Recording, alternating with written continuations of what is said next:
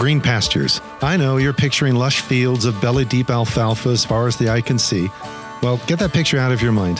Instead, see clumps of green along the arid landscape of the Negev Desert in Israel. That's more the biblical reality. And that's what our heart is for our weekly Green Pastures devotions published by Vineyard Boise. Our hope is that each day you'll find a wee clump of green along the all too often arid landscape of life, just enough to sustain you, to keep you moving forward. Each daily devotion consists of four strands the reading, the reflection, the question, and the prayer. May the Lord lead us together into the green pastures we need today to continue growing in the grace and knowledge of our Lord Jesus Christ.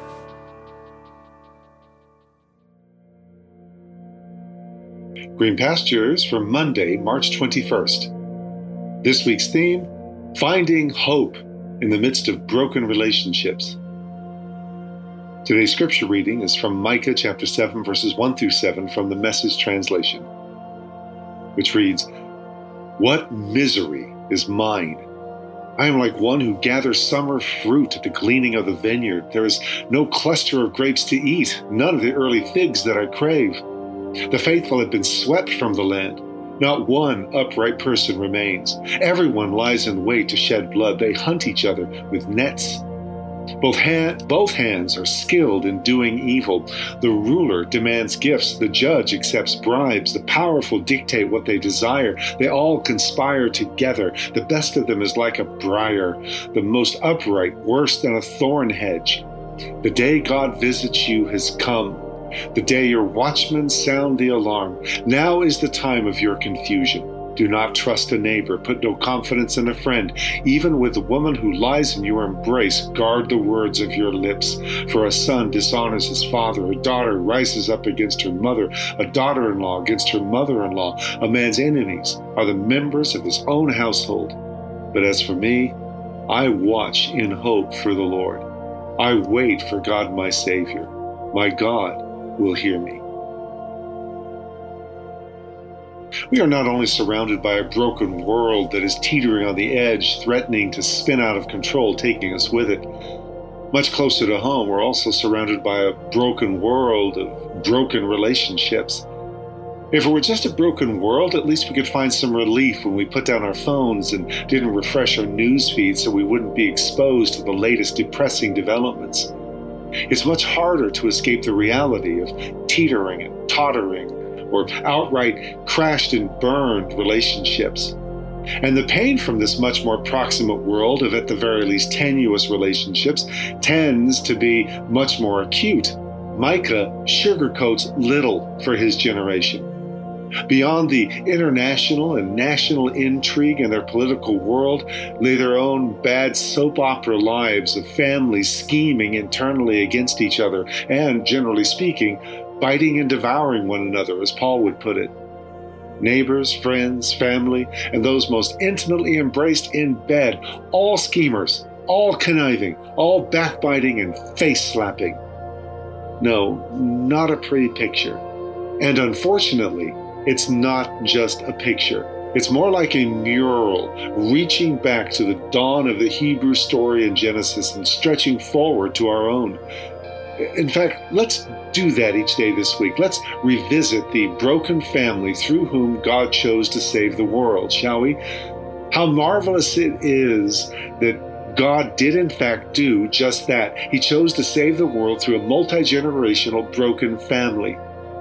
Gives us just a bit of hope for our own families, doesn't it? Let's start not only, okay, let's start with not only the first murder, but the first time sin is mentioned in the Bible. And we're not talking about Genesis 3 and the garden and a snake. The word sin doesn't actually occur there. That's our later, rather significant insertion. No, I'm talking about Genesis 4 with Cain and Abel and the first murder. Uh, go ahead, pause, I'll wait. Take a stroll through Genesis 4, or at least do so mentally with me right now if you're familiar with it. Here is no mere fractured fairy tale. Here is a fractured skull. Here is jealousy, anger, violence, and death as one who mocked the idea of being his brother's keeper became his brother's killer. And then watch as it spreads and intensifies in the next generation, and then the next, and the next, and the next, spiraling out of control, wasting the planet and ultimately requiring a deluge to clean up the mess. How they snowball our relational dysfunctions, our family breakdowns. The beginning of strife is like breaching a dam, so leave off quarreling before there's a full blown fight, says the ancient Hebrew proverb. Oh, to learn how to learn the way of more controlled and less destructive releases of dammed up relational waters.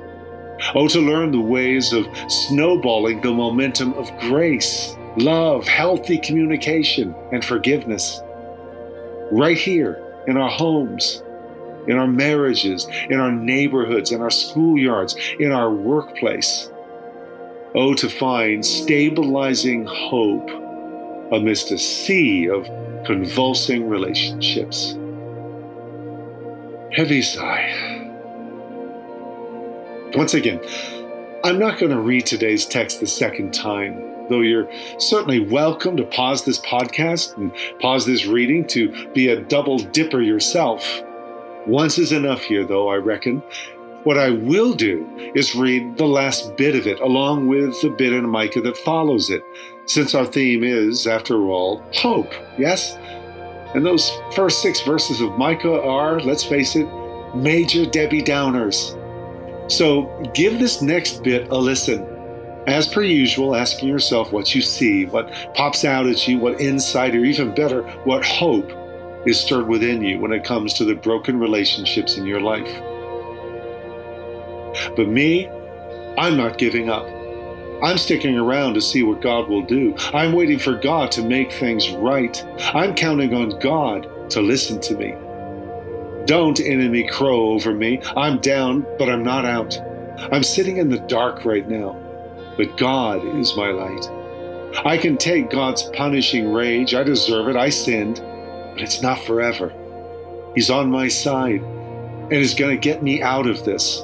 He'll turn on the lights and show me his ways. I'll see the whole picture and how right he is, and my enemy will see it too and be discredited, yes, disgraced.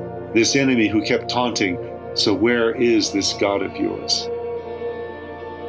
And you'll find that reading in Micah chapter 7, verses 7 through about verse 9, or maybe 10. So, what is the state of the relationship surrounding you?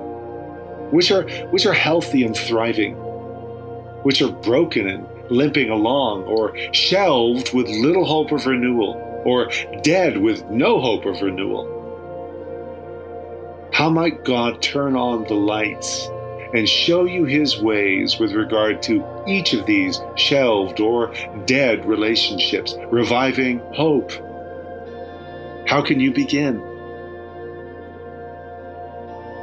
Lord, you said it first 2,000 years ago, and the love of many will grow cold.